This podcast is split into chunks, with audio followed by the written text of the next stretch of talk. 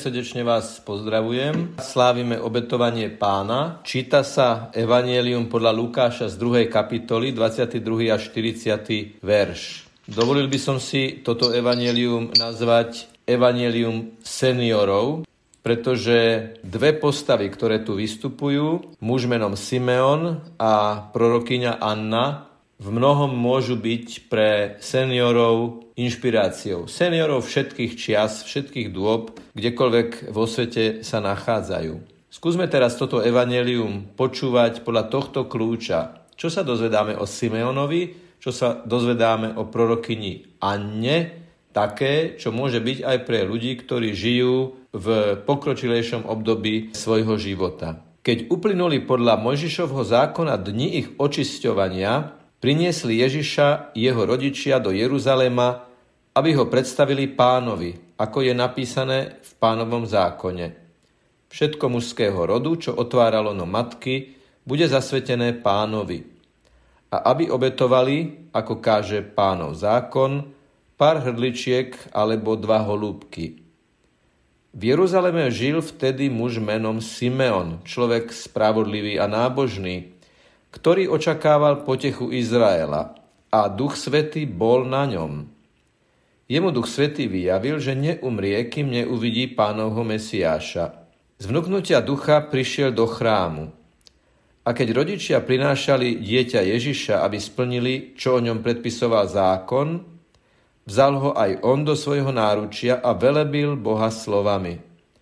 Teraz prepustíš, pane, svojho služobníka v pokoji podľa svojho slova, lebo moje oči uvideli Tvoju spásu, ktorú si pripravil pred tvárou všetkých národov. Svetlo na osvietenie pohanov a slávu Izraela, Tvojho ľudu. Jeho otec a matka divili sa tomu, čo sa o ňom hovorilo. Simeon ich požehnal a Márii, jeho matke, povedal On je ustanovený na pád a povstanie pre mnohých v Izraeli a na znamenie, ktorému budú odporovať – a tvoju vlastnú dušu prenikne meč, aby vyšlo najavo zmýšľanie mnohých srdc. Žila vtedy aj prorokyňa Anna, Fanuelova dcéra z Aserovho kmeňa. Bola už vo vysokom veku. Od svojho panenstva žila so svojím mužom 7 rokov, potom ako vdova do 84. roku. Z chrámu neodchádzala, vodne v noci slúžila Bohu postom a modlitbami, Práve v tú chvíľu prišla aj ona, velebila Boha a hovorila o ňom všetkým, čo očakávali vykúpenie Jeruzalema. A keď vykonali všetko podľa pánovho zákona, vrátili sa do Galilei, do svojho mesta Nazareta. Chlapec rástol a mocnel plný múdrosti a Božia milosť bola na ňom. Poďme sa trošku zbližša pozrieť na Simeona. Čo sa o ňom z tohto evanelia dozvedáme? Dozvedáme sa, že to bol človek spravodlivý a nábožný, ktorý očakával potechu Izraela.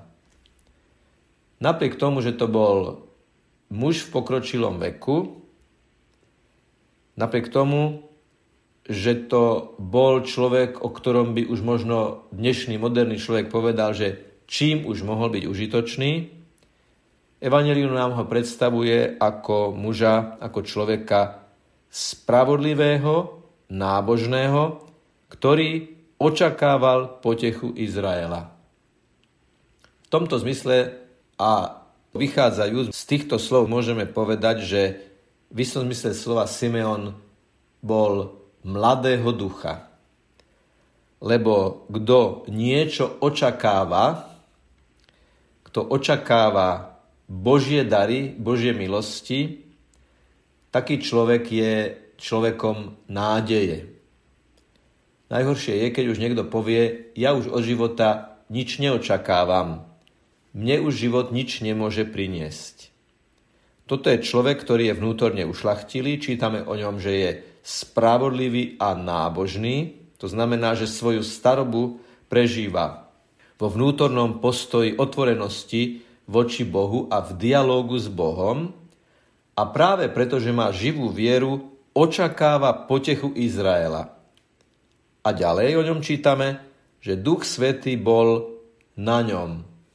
To znamená, starý muž, spravodlivý, nábožný, ktorý očakáva potechu Izraela, to znamená očakáva niečo, čo ešte príde, niečo, čo bude zmena, niečo, čo bude zmena k lepšiemu.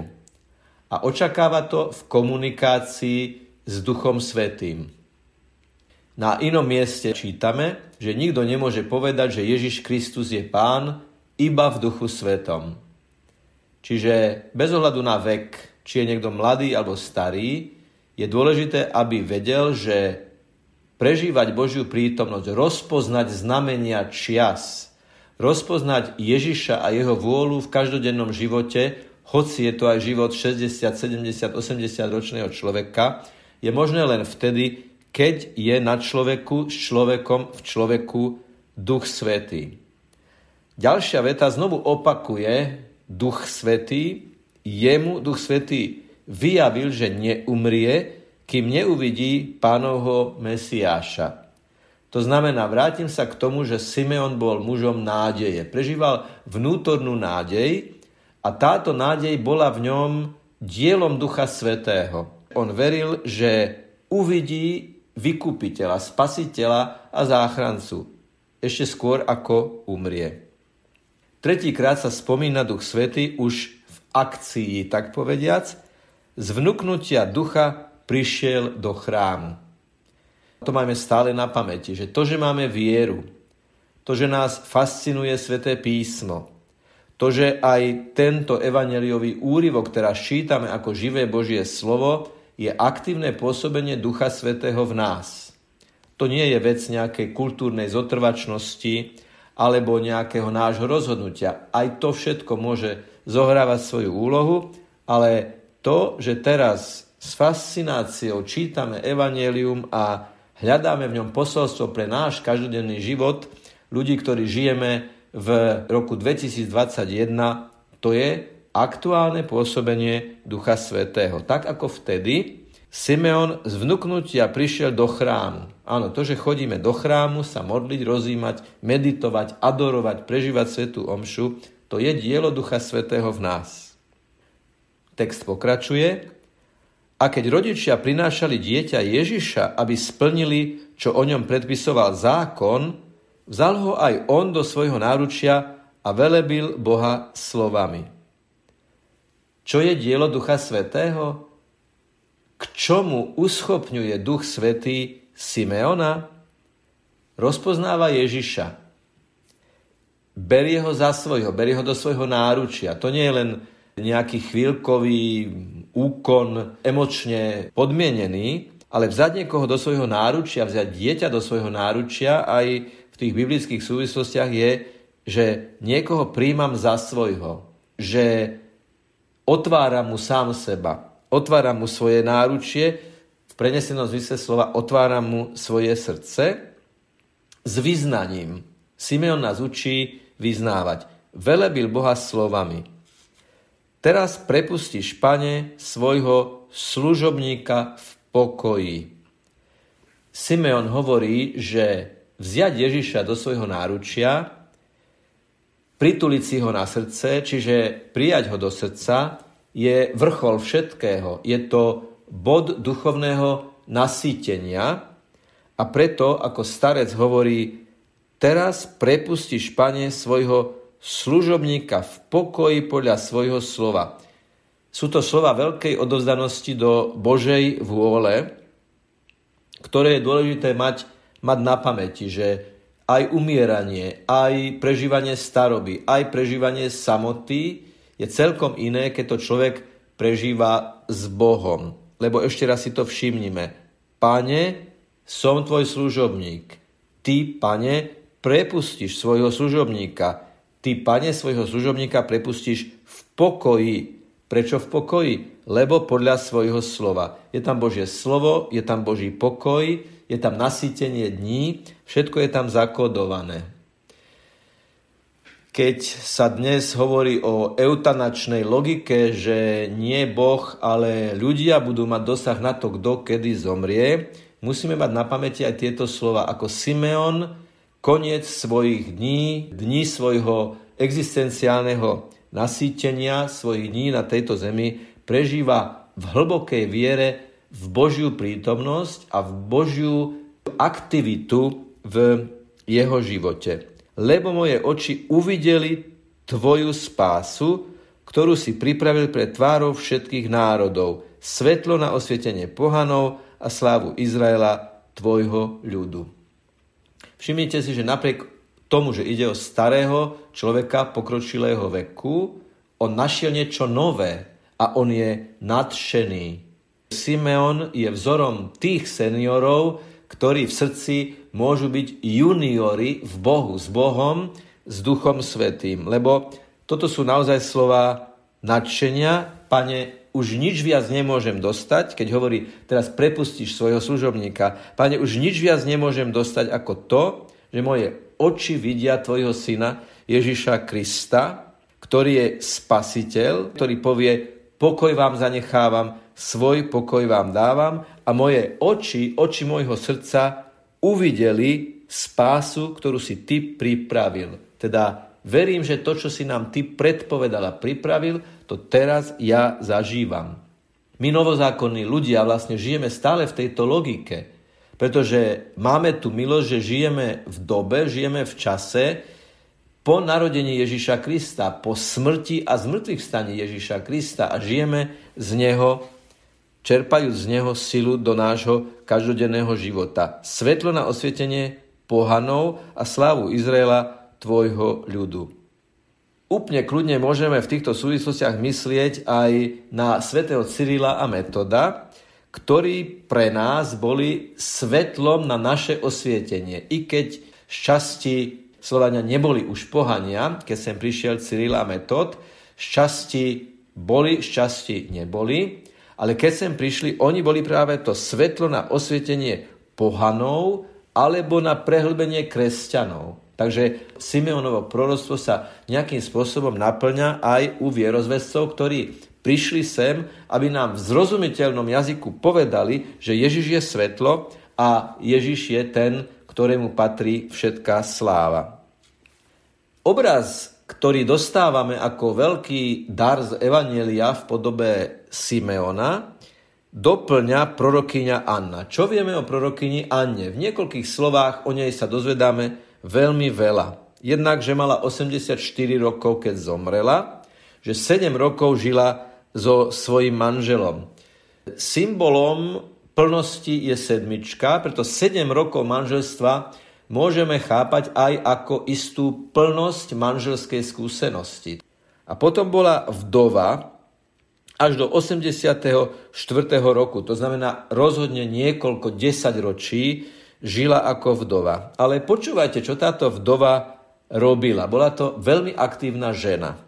Z chrámu neodchádzala. Stále prežívala Božiu prítomnosť. Kdekoľvek bola, bola s Bohom. Kdekoľvek bola, čokoľvek sa s ňou dialo, čokoľvek prežívala, bola v Božej prítomnosti, bola pod Božím pohľadom. A to potvrdzuje aj ďalej ten opis, že vodne v noci slúžila Bohu pôstom a modlitbami.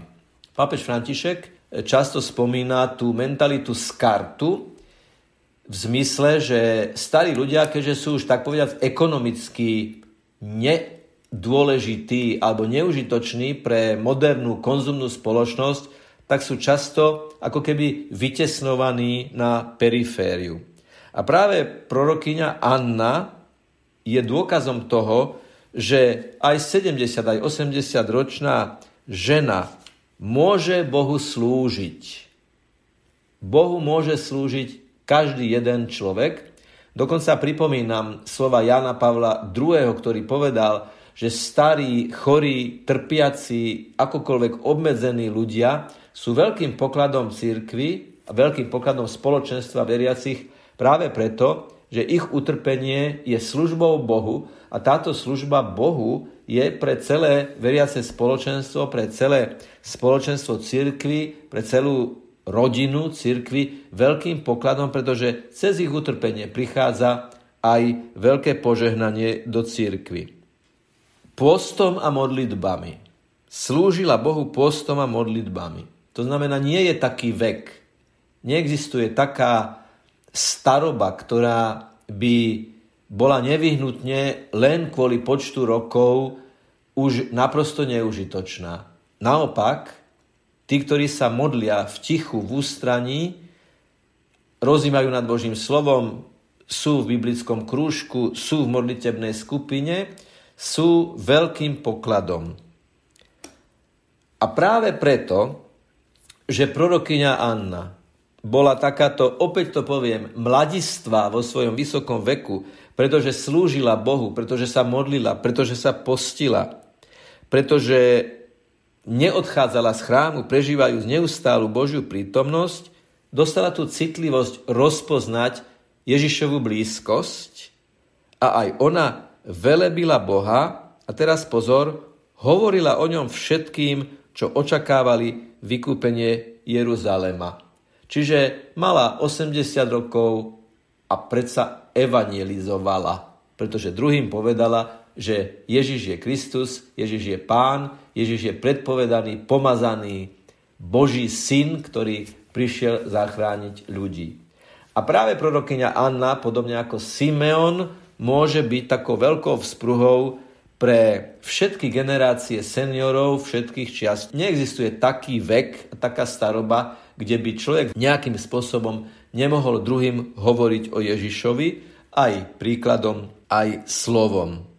Takže na deň obetovania pána príjmime aj toto Božie slovo ako veľký dar a prosme za všetkých seniorov, aby našli v Simeonovi a Anne inšpiráciu k tomu, aby žili aktívny seniorský život. Lebo aj keď mladá generácia je niekedy arogantná, niekedy sa nám zdá, že tínedžeri nemajú o starých ľudí záujem, je to len zdanie.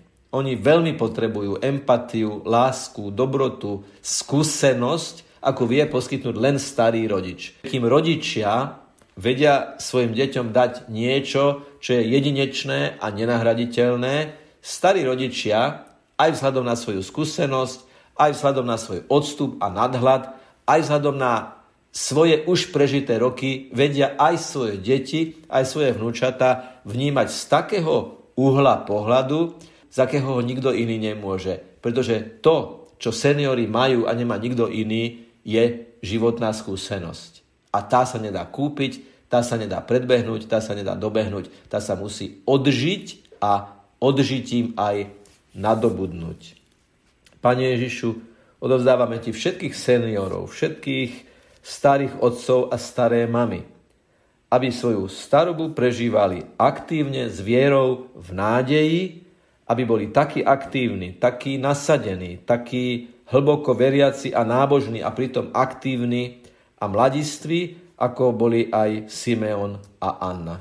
Pane, daj nám svojho ducha, ktorý viedol Simeona, ktorý viedol Annu, aby sme aj my vedeli v každodennom živote rozpoznať pána Ježiša a tešiť sa jeho prítomnosti a hovoriť o tom aj druhým. Nech je pochválený Pán Ježiš Kristus.